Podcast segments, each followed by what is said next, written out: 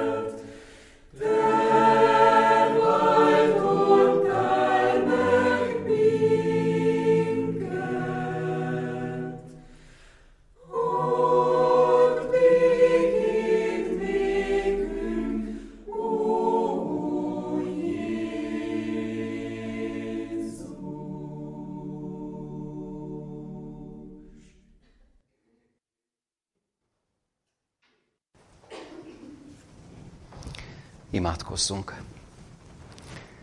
Szerető édesatyánk, hálás szívvel köszönjük neked, hogy emlékezhetünk Jézus Krisztusra, megváltunkra. Hálát adhatunk azért az áldozatért, amiről lehet, hogy sokat gondolkodtunk már, de nem lehet eleget gondolkodni. Kérünk, hogy légy velünk, és kérünk segíts, hogy ez a hála költözön most a szívünkbe, amikor hallgatjuk az ige hirdetést, hallgatjuk a szolgálatokat. Köszönjük, hogy Te meg akarsz szólítani bennünket. Köszönjük, hogy Te szólni kívánsz hozzánk. Kérünk, hogy legyél itt velünk, legyél közöttünk, és Te add áldásod erre az Isten tiszteletre. Jézus Krisztus nevében kérjük ezt. Amen.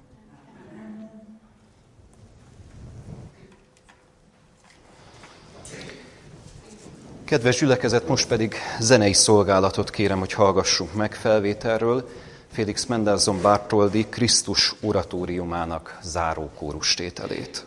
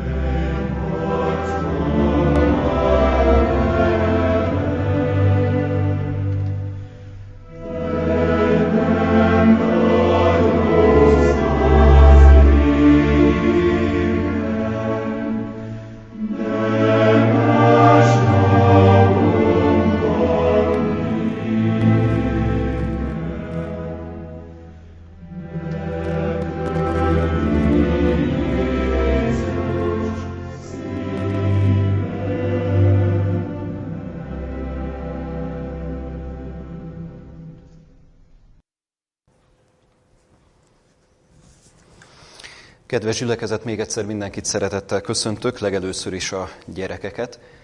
Gyerekek, a ti figyelmeteket kérném, ha azt a szót meghalljátok, hogy eső, esik az eső.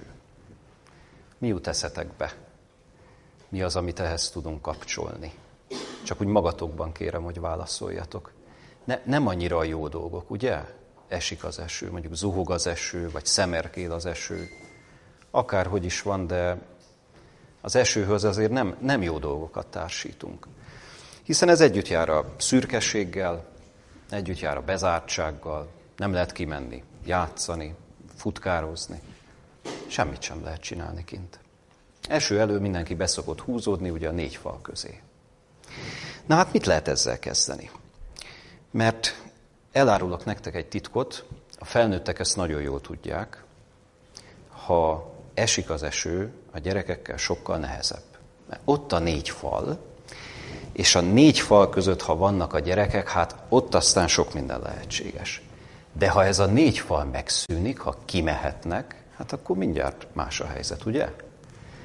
Érdekes egy dolog ez, mi felnőttek ezt, ezt tudjuk, ti gyerekek is tapasztalhattátok már ezt, mintha valami titok lenne odakint. Pedig nincsen titok. Nem? Csak, csak valahogy ez a négy fal, ez, ez valami, valami bezártságot ad az embernek. Szóval, ha esik az eső, akkor általában nem, nem jó gondolataink, vagy nem olyan pozitív gondolataink szoktak lenni, hogy ó, milyen jó, ó, mennyire jól érezzük magunkat, hanem kicsit lehangolódunk. De én most egy olyan igét szeretnék nektek mondani, vagy ö, itt felidézni, ami egy Zsoltárból való, és ez a Zsoltár, ez nagyon-nagyon szépen szól arról, hogy tulajdonképpen mi is történik akkor, amikor esik az eső. Egy ilyen nagyon egyszerű dolog. Tehát ugye hétköznapi történet, esik az eső. Tehát semmi különös első pillantásra nézve. 104. Zsoltárból idézem a 13. verset, ezt így olvashatjuk itt. Aki megöntözi a hegyeket az ő palotájából, a te munkáidnak gyümöltségből megelégítetik a föld. Azt mondja, megöntözi hegyeket az ő palotájából. Megöntözi a hegyeket. Mennyire szépen mondja a Zsoltáros, nem? Hogy az eső az olyan, mintha maga az Isten öntözne. De, honnan öntözi az Isten? Azt mondja az ő palotájából. Hát nem különleges?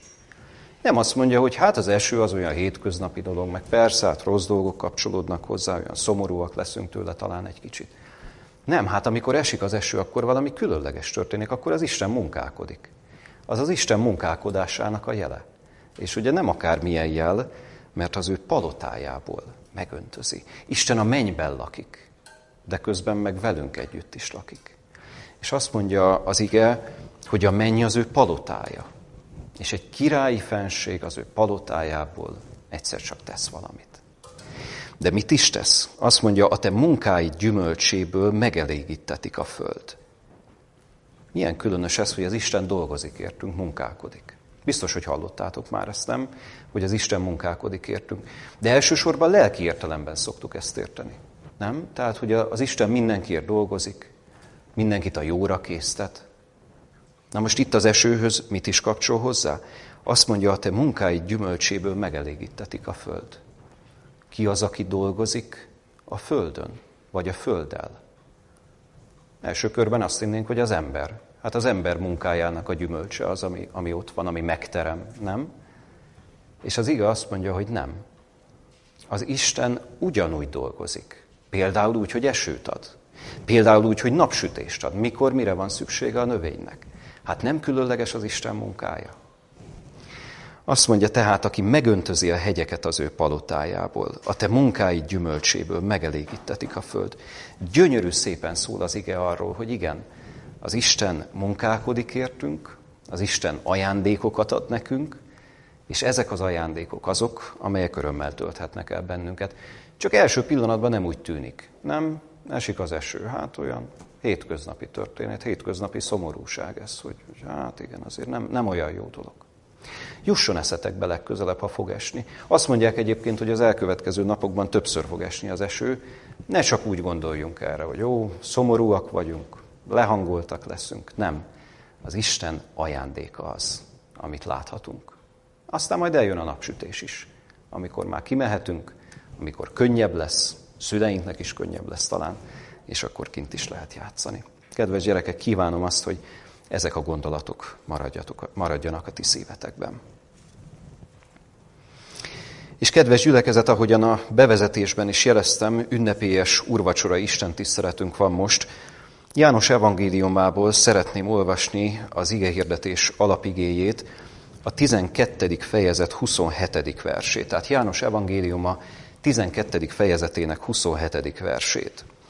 Miért is olvassuk ezt a verset legelőször is előjáróban, hadd mondjam el? Hát azért, mert ugye amikor urvacsoránk van, akkor Jézus Krisztus keresztjéről gondolkodunk, a keresztről nem lehet eleget gondolkodni, biztos, hogy sokunk számára ismerős már ez, és ismerős ennek a, a, a mondani valója, de mégiscsak a Biblia középponti eseményéről beszélünk, de erről a középponti eseményről nekünk feltétlenül tudnunk kell, hogy milyen út vezetett eddig az eseményig. Mi volt az az út, amit Krisztusnak végig kellett járnia, amíg eljutott a keresztig? Mert egy dolog, hogy mit cselekszik a kereszten, egy dolog, hogy hogy beszél a kereszten, hogy hogyan törődik másokkal, na de hogy jutott el a keresztig?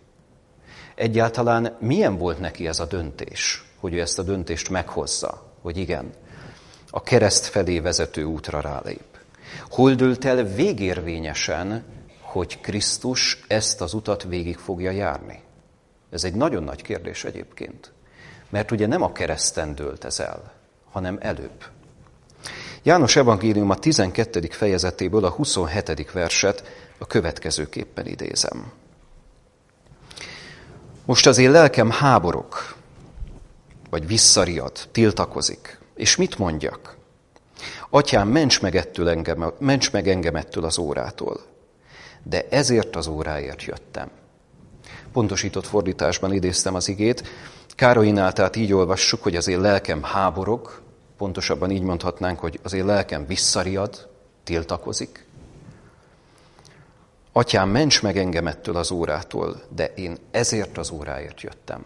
Tehát nem ezért, ezért jutottam ez órára, ezért az óráért jöttem. Mi volt tehát Jézusban? Mert ugye mikor is hangzik el ez az ige? János evangélium a 12. fejezeténél járunk, ez pedig nem más, mint a jeruzsálemi bevonulás története. A Jeruzsálembe való bevonulás, ez ugye a virágvasárnapi bevonulás, ahogy szoktuk mondani, tehát mindössze néhány nap választ el bennünket a kereszthaláltól. És Jézus pontosan tudja, hogy mi vár rá. Nem? Tehát messiási jövendőlések sokasága szólt erről az időszakról, mit kell neki átélnie, mit kell neki szenvednie. Tehát azt lehet mondani, hogy ilyen értelemben nincs meglepetés ebben. De mégiscsak azt láthatjuk, hogy itt Jézusban nagyon-nagyon komoly küzdelem van. Atyám, ments meg engem ettől az órától. Nem akarja ezt a küzdelmet átélni. Tehát az emberi lénye pont a másik irányba akarja vinni, hogy ezt a küzdelmet neki ne kelljen átélnie. Ments meg ettől az órától. De mégiscsak ott van ez a, ez a csodálatos mondat, hogy de én ezért az óráért jöttem. Ezért az óráért jöttem. Ez a küzdelem, ez a vívódás az, ami egyébként végig kíséri Jézus történetét, Jézus szenvedés történetét, legalábbis addig a pontig, amíg a végső döntést meg nem hozza. Persze lehet mondani, hogy miért hát a végső döntés nem előbb született már meg. Hát nem előbb eldöntötte már, hogy igen, áldozatul adja magát az emberiségért, áldozatul adja magát értünk. Persze ez a döntés, ez megszületett, nyugodtan lehet mondani. Hát talán többen tudnánk idézni azt, hogy hát igen, már, már a világ alapítása előtt elrendelt, elrendelt volt a mi megmentésünk terve. Na de hát mégis, mi volt ennek a hátterében? Mi ez a küzdelem, amit itt láthatunk, ami itt egy, egy igeversben csúcsosodik ki, de hát itt még csak vasárnap van. Itt még csak a vasárnapi napot látjuk, hogy, hogy igen, akik ott voltak az ünnepen, néhány görög, ugye a szövegkörnyezet, ez János Evangélium a 12. fejezetében a 20. verstől. Nekik mondja, hogy igen, az én lelkem háborok, és hogy mit mondjak? Atyám, ments meg, ments meg ettől az órától. Drámai tehát ez a küzdelem, drámai az, amilyen úton Jézus végigment. Nézzük ezt az utat, és nézzük meg ennek az útnak azt a szakaszát, ami talán a legdöntőbb ahol a, a világ sorsa és a mi sorsunk is az emberiség sorsa, az ember sorsa, az én sorsom is eldőlt. Mert hogy van lehetőségem az életre, van lehetőségünk az életre, ez tulajdonképpen nem máshol, mint a Gecsemánéban dőlt el. Nézzük meg ezt a Gecsemáné kerti ima küzdelmet, mert ez vezet bennünket a szenvedés történethez, vagy itt kezdődik a szenvedés történet, így is lehet mondani. Máté a 26. fejezetéből, a 36. verstől fogom olvasni majd az igét. Tehát Máté a 26. fejezetétől, 26. fejezetében a 36. verstől. Jézus imádsága ez, az az imádság, ami az utolsó vacsora után hangzik el. De hát ugye azt mondtuk, hogy imádság, mi ez inkább? Imádság sorozat? Mert ugye nem egy imádságot fogunk itt olvasni. Tömören, rendkívül összeszedetten szól erről az evangélium, de óriási mélységei vannak ennek. Nézzük tehát ezt. Máté 26.36, így olvasom. Akkor elment Jézus velük egy helyre, amelyet Gecsemánénak hívtak, és mondta a tanítványoknak, üljetek le itt, amíg elmegyek, és amott imádkozom. Miért van erre szükség? Már mennénk is tovább az olvasásban, ugye? Tehát ez szinte a bevezetésnek tűnik, de azért itt álljunk meg. Álljunk meg. Azt mondja, üljetek le itt, míg elmegyek, és én amott imádkozom. Miért kell imádkoznia? Nem hozta meg a döntést? Hát azt mondta, ezért az óráért jöttem. Néhány nappal azelőtt ezt kimondja. Ezért az óráért jöttem. Pontosan tudja, hogy az embernek mire van szüksége, hogy lehet megmenteni az embert. Meghozta a döntést, és akkor megcselekszi. Nem? És azt látjuk az igében, hogy nem. Ez nem ennyire egyszerűen működik, mint ahogy a mi életünkben sem ilyen egyszerű, még ha tudjuk is, hogy melyik az az út, ami járnunk kellene. Na de óriási jelentősége van annak, hogy igen, a mennyei atya nekünk abban segítsen. Segítsen végigjárni azt az utat. Itt is Jézus tudja, hogy igen, ez az az út. De azt is tudja, hogy óriási szükség van arra, hogy ő imádkozzon. Hogy ő imádkozzon. Különben a döntéshez csak még egyetlen igen, Lukács 9.51-ben olvashat, olvashatjuk ezt, Lukács evangélium a 9. fejezetében, hogy Jézus eltökélte magában, hogy ő Jeruzsálembe megy. Eltökélte magában.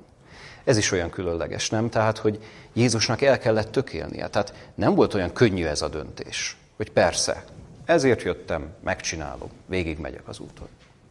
Látszólag akár így is tűnhet ha, ha egy picit a mélyére megyünk ezeknek az igéknek, ezeknek a szavaknak, eltökélte magát, hogy Jeruzsálembe megy. Egyáltalán nem volt ez könnyű. De ezért az óráért jöttem. Persze, ki mondja, pontosan tudja. De azt is pontosan tudja, hogy ha a mennyei atya nem segít neki, amikor még tud segíteni, amikor még tud segíteni, akkor igazából nem, nem, nem fog megvalósulni ez a terv. Döntés ide, vagy döntés oda. 37. versben ezt olvassuk, Máté 26.37-ben, és maga mellé vévén Pétert és Zebedeus két fiát kezdett szomorkodni és gyötrődni. Itt is álljunk meg egy kicsit. Jézus kezdett szomorkodni és gyötrődni. Mert ugye olyan küzdelem várt Jézusra, amelyet emberi szavakkal nem igen lehet visszaadni, vagy érzékeltetni.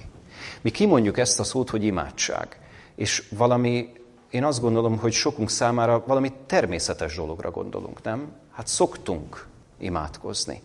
Ismerjük, hogy milyen az, hogy, hogy az Isten felé fordulni, elmondani valami kérést, kitárni előtte a szívünket. Na most itt egészen a mélyére megyünk az imádságnak. Tehát itt, itt nem egyszerűen erről van szó, hogy Jézus imádkozik. Hát persze, imádkozik. Na de azt olvassuk, hogy kezdett szomorkodni és gyötrődni amikor elkezdünk imádkozni, akkor mi általában nem szomorkodni, meg gyötrődni kezdünk. Hát akkor könnyebbül a lelkünk sokszor. Akkor tesszük le a terheinket. Ő rá meg akkor nehezednek rá a terhek, mert tudja, hogy ez az utolsó szakasz, ez borzalmas lesz. És a végén neki, neki segítség nélkül kell megállnia. Kezdett szomorkodni és gyötrődni. Volt-e enyhülése vajon Jézusnak ebben az imádságban? Nézzük a 38. verset. Ekkor mondta nékik, felette igen szomorú az én lelkem, mint halálig. Maradjatok itt, és vigyázzatok én velem. Fájdalmas ez a felkiáltás, ugye felette igen szomorú az én lelkem, mint halálig, És utána egy olyan kérést mond, ami, ami tulajdonképpen egyedülálló az evangéliumokban. Tehát nem, nem nagyon olvashatunk az evangéliumokban ilyet, hogy, hogy Jézus azt kéri, hogy maradjatok itt és vigyázzatok én velem, hogy imádkozzatok velem együtt, és ebben benne van az a gondolat is, hogy imádkozzatok értem. Biztos, hogy tanította a tanítványokat imádkozni, ez egyértelmű. Tudjuk, hogy, hogy a, az evangéliumokban erre van példa, nem is egy és nem is kettő. De itt valami, hogy mondjam, más imádságról van szó. Itt egy sokkal mélyebb imádságról van szó, semmint mondjuk imádkozni másokért, célokért, bizonyos célokért. Persze annak is óriási jelentősége van. De, de itt más a helyzet. Jézus elkezd imádkozni, és elkezd rettegni és gyötrődni. Rettegni és gyötrődni, szomorkodni és gyötrődni. És ezt ki is mondja, hogy nagyon-nagyon szomorú, felette igen szomorú az élelkem, mint halálig.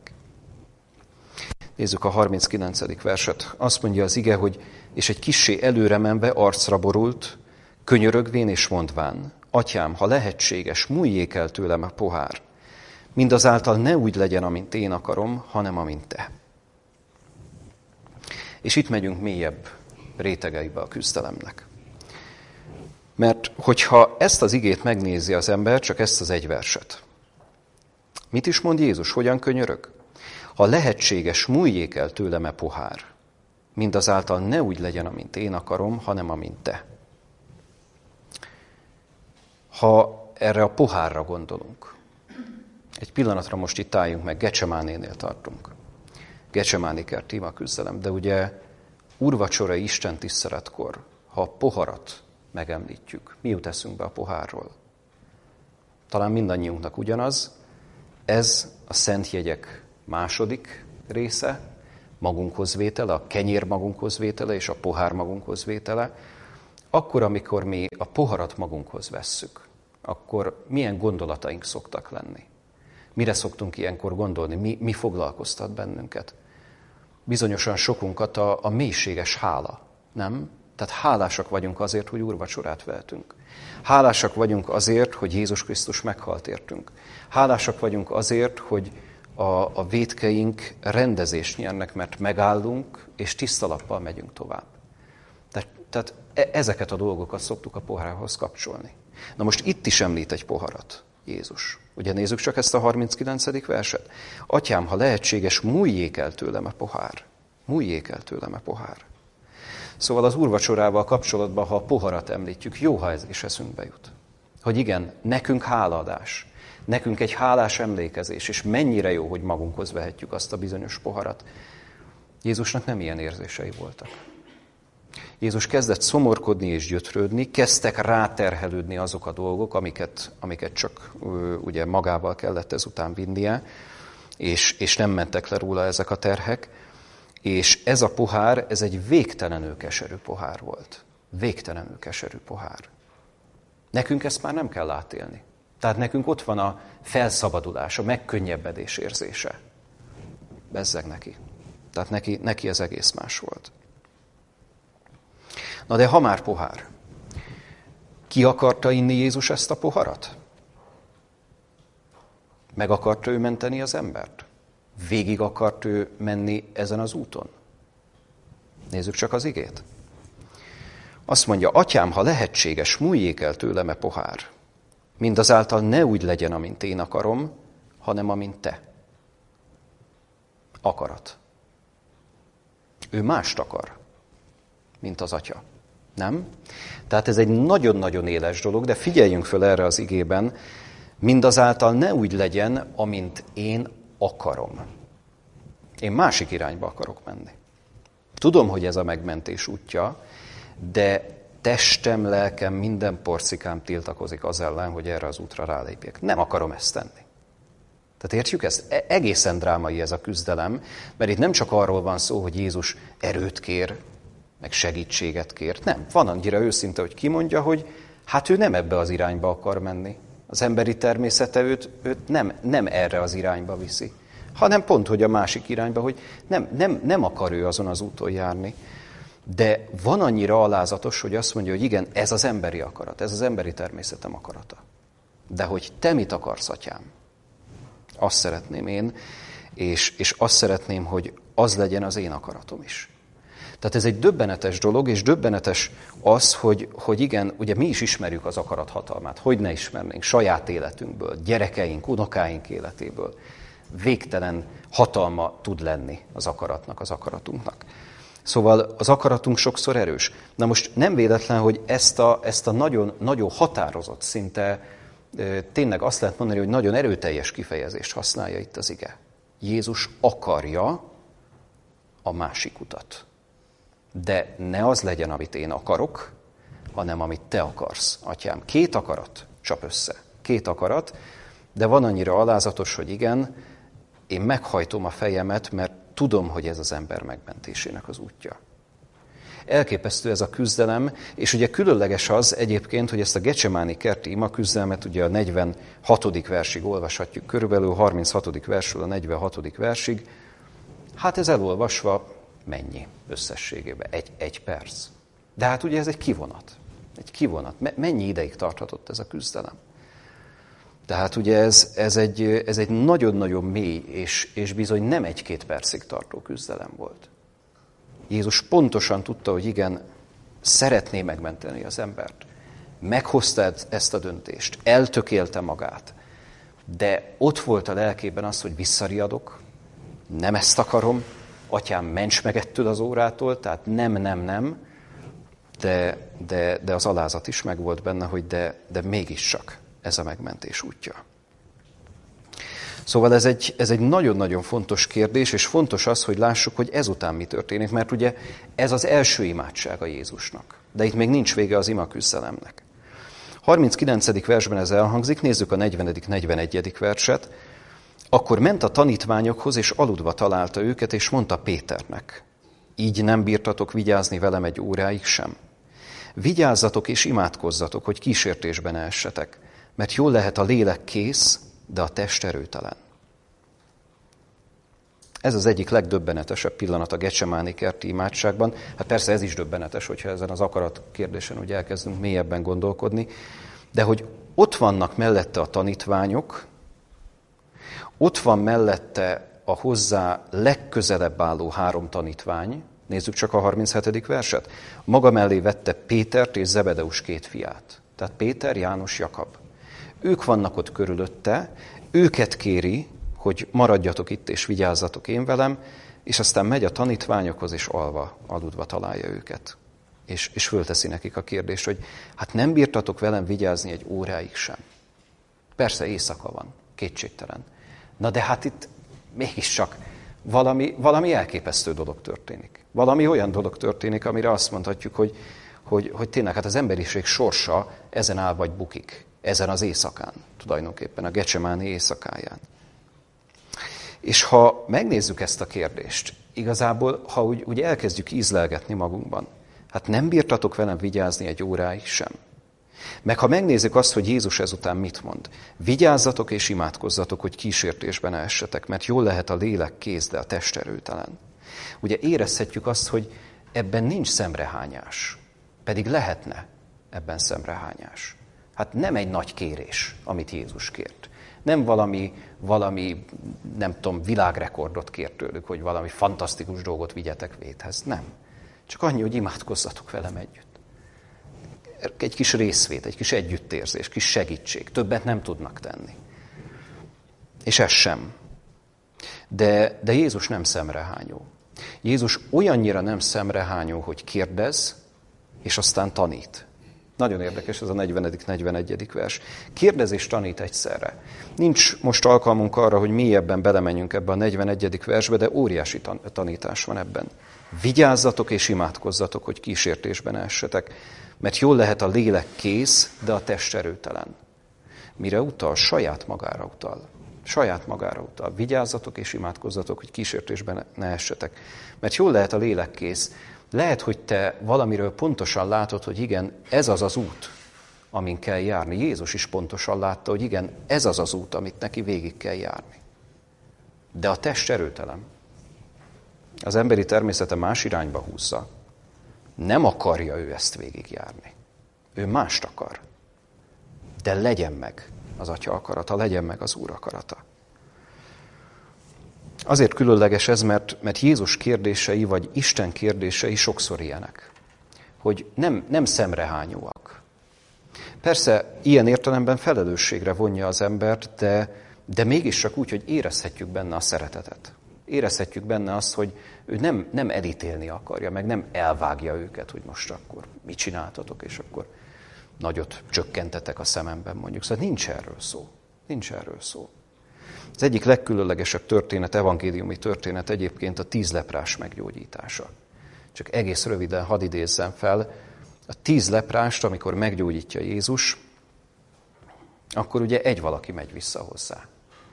Az az egy valaki Samária beli volt. Tehát a kilenc zsidó, az nem megy vissza. A tizedik samáriai visszamegy. Lukás 17-ben olvashatjuk ezt, hogy hogy tulajdonképpen amikor visszamegy ez az egy, akkor mit mond neki Jézus? Lukács evangélium a 17. fejezetéből, csak hadd idézzem ezt, ugye itt olvashatjuk ezt, a, a, a történetet, hogy akkor, amikor ugye megtisztulnak, 17. fejezet, 17. vers, azt mondja, avagy nem tizen tisztultak meg? A kilence pedig hol van? Nem találkoztak, akik visszatértek volna dicsőséget adni az Istennek, csak ez az idegen? És mondta néki, kelj föl és menj el, a te hited téged megtartott. 17. versről a 19. versig idéztem az igét. Itt is azt látjuk, hogy Jézus először kérdez, még egyszer kérdez, és egy harmadik kérdés is feltesz. És ezek olyan kérdések, amik, ami után így a levegő egy pillanatra megáll. Mert, mert hát tényleg, hát mi, mi történt itt? Leprából meggyógyulni, és aztán nem visszamenni hálát adni? Hát, hát hogy lehet ez? Jézus olyan kérdést tesz föl, amire hát őszintén szóval elég nehéz válaszolni. De, de nem akarja a földbe döngölni azt, aki ott van előtte, hát történetesen pont a tizedik, ugye, aki visszament és, és hálát adott Jézusnak. És pontosan ez, látjuk, ez látszik Jézus hozzáállásából, hogy miután ezeket a kérdéseket, a nagyon-nagyon elgondolkodtató kérdéseket fölteszi Jézus, utána ezt mondja, kelj föl és menj el. A te hited téged megtartott. A te hited téged megtartott. Itt is tanít. Kérdez és tanít egyszerre. Gecsemádéban ugyanez. Kérdez és tanít egyszerre. A kérdésben is tanítás van persze.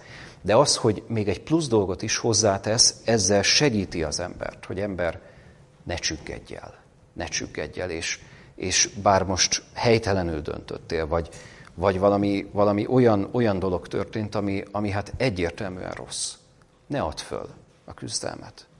Bár most elaludtatok, de van lehetőség a javításra. Tehát ez egy, ez egy csodálatos dolog, hogy még ezzel is segíti őket. Fantasztikus, ahogy, ahogy Jézus bánik másokkal. Érdemes lesz majd ezt még megnézni, hogy, hogy a szenvedés történetben hogyan viszonyul másokhoz. Miközben egyre nehezebbek a terhei, de mégis segít a másikakon, akik ott vannak körülötte. Nem most fogjuk ezt megnézni nyilván, hanem akár egy következő alkalommal. Nézzük tovább a Gecsemáni kert ima küzdelmet. Mit olvashatunk a 42. verstől, Máté Evangélium a 26. fejezetében a 44. versig. Ismét elment másodszor is, és könyörgött, mondván. Atyám, ha el nem múlhat tőlem e pohár, hogy ki ne igyam, legyen meg a te akaratod. És amikor visszatért, ismét aludva találta őket, mert megnehezettek az ő szemeik. És ott hagyva őket, ismét elment, és is imádkozott harmadszor, ugyanazon beszédekkel szólvám. Miben más a második imádsága? Mert ugye azt olvassuk itt, hogy ismét elment másodszor is. Azt mondja, atyám, ha el nem múlhat tőlem e pohár. Itt van ez a bizonyos pohár, a keserű pohár. És itt már nem mondja azt annyira élesen, mint amit a 39. versben az első imádságánál mond. Ha lehetséges, atyám, múljék el tőlem e pohár. Mindazáltal ne úgy legyen, amint én akarom, hanem amint te. Itt már más. Azt mondja, ha el nem múlhat tőlem e pohár, hogy ki ne igyam, legyen meg a te akaratod. Ezt a fajta engedelmességet, ezt a fajta belátást, alázatot lépésről lépésre nyeri el Jézus, miközben az alázatra való készség az első pillanattól megvan benne, hogy igen, ez az Úr akarata, ez a mennyei atyának az akarata. De mégis meg kell, hogy erősödjön az imádságában. Azt is lehet mondani, hogy ekkor lesz az imádságból küzdő imádság. Nem? Tehát, tehát nagyon sokszor a, a, a mi imádságaink is ilyenek, tapasztalhatjuk ezt, nem? Hogy, hogy egyszer valamiért nem biztos, hogy elegendő imádkozni. Még lehet, hogy kétszer is kevés. Harmadszor is kell kérni ugyanazt, mert persze lehet, hogy látjuk mi azt, hogy igen, ez lenne a helyes, na de hát az akaratunk mégiscsak más irányba visz, meg a, meg a sok minden. Lehet, hogy akár lélekben meghoztunk egy döntés, hogy igen, ez lenne a helyes, na de mégiscsak másodjára is vissza kell térni. Rengetegszer láthatunk egyébként erre példát a Zsoltárokban is. Miért van annyi ismétlés a Zsoltárokban? Hát pont ezért.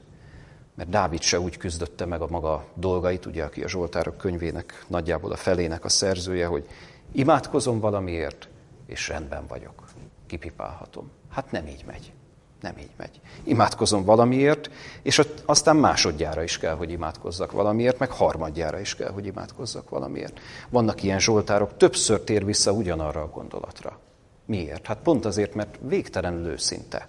Őszinte, és ami a lelkében van, azt kiadja, és pontosan tudja, hogy egy körben nem lehet megfutni azt a küzdelmet, egy körben nem lehet győzni. Kettő meg három kör szükséges hozzá. Itt a második imádság, de még mindig imádkozik Jézus. Tehát érezzük, látjuk azt, hogy jó úton van, igen, tényleg ez az ember megmentésének útja, de mégis az Atya segítségét kéri, legyen meg a te akaratod. 43. versben, amikor visszatért, ugye alva találja őket megint, megint alszanak a tanítványai, és elment és imádkozott harmadszor, olvassuk a 44. versben, ugyanazon beszéddel szólván. És ezután, amit itt olvashatunk, az már a lezárás. De még mielőtt a lezárásra térnénk, még egyetlen igét hadd idézzek, hogy, hogy átérezzük ennek az ima küzdelemnek, ami még egyszer mondom, nem tudjuk, hogy pontosan meddig tartott, de biztos, hogy nem percekig, hanem, hanem tényleg órákról beszélhetünk itt. Szóval egyetlen igét hadd idézzek még az ima küzdelem mélységének az ábrázolására a Lukács evangélium a 22. fejezetéből. Lukács evangélium a 22. fejezet 44. versében a következőt olvashatjuk erről a Gecsemáné tíma küzdelemről. És halál tusában lévén buzgóságosabban imádkozott, és az ő verítéke olyan volt, mint a nagy vércseppek, amelyek a földre hullanak.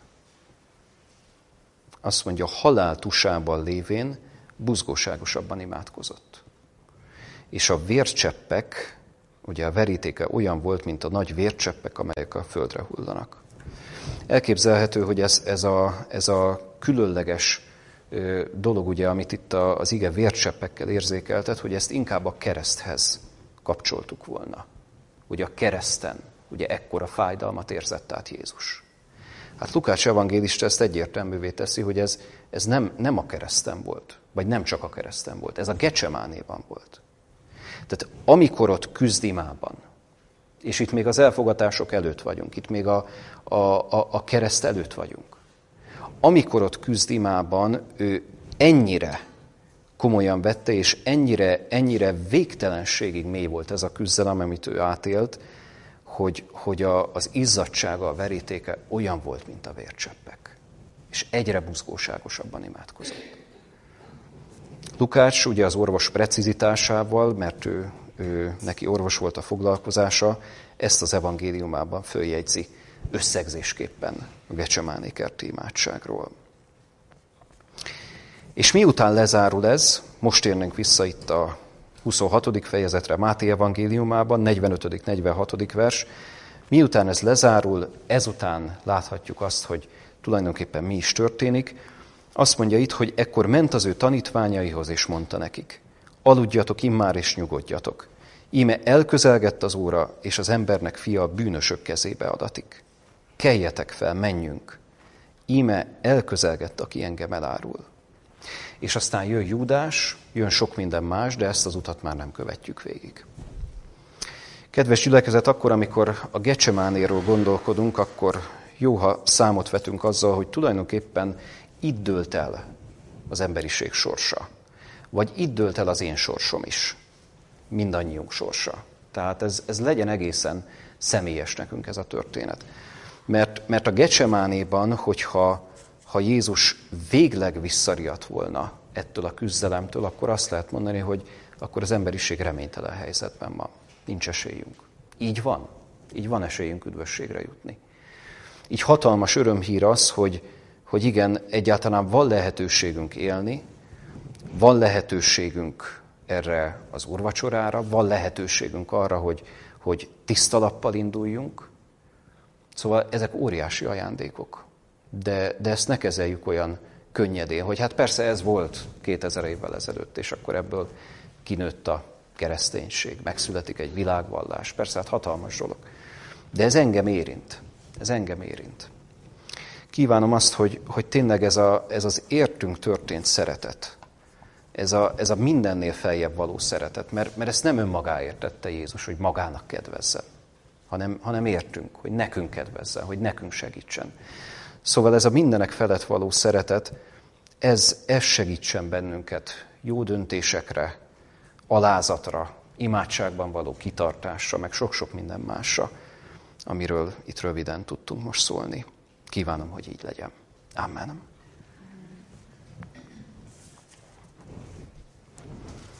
Imádkozzunk.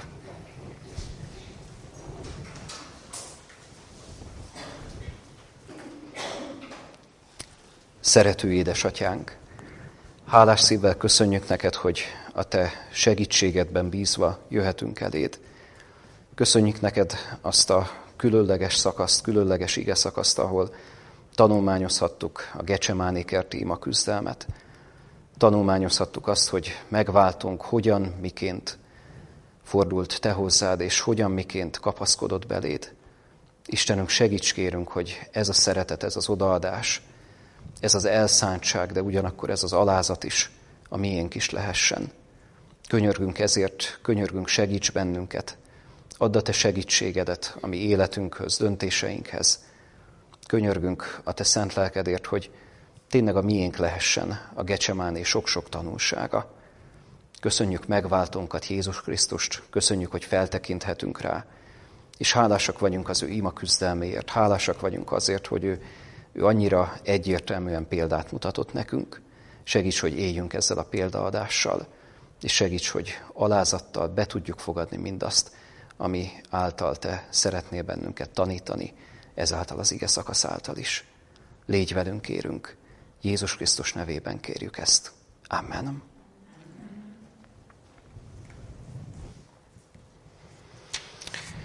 Kedves gyülekezet és kedves nézőink, urvacsorai Isten tiszteletünket egy hosszabb zenei bejátszással zárjuk. Félix Mendelssohn Bartoldi Krisztus című oratóriuma következik, ezt hallgathatjuk meg teljes egészében.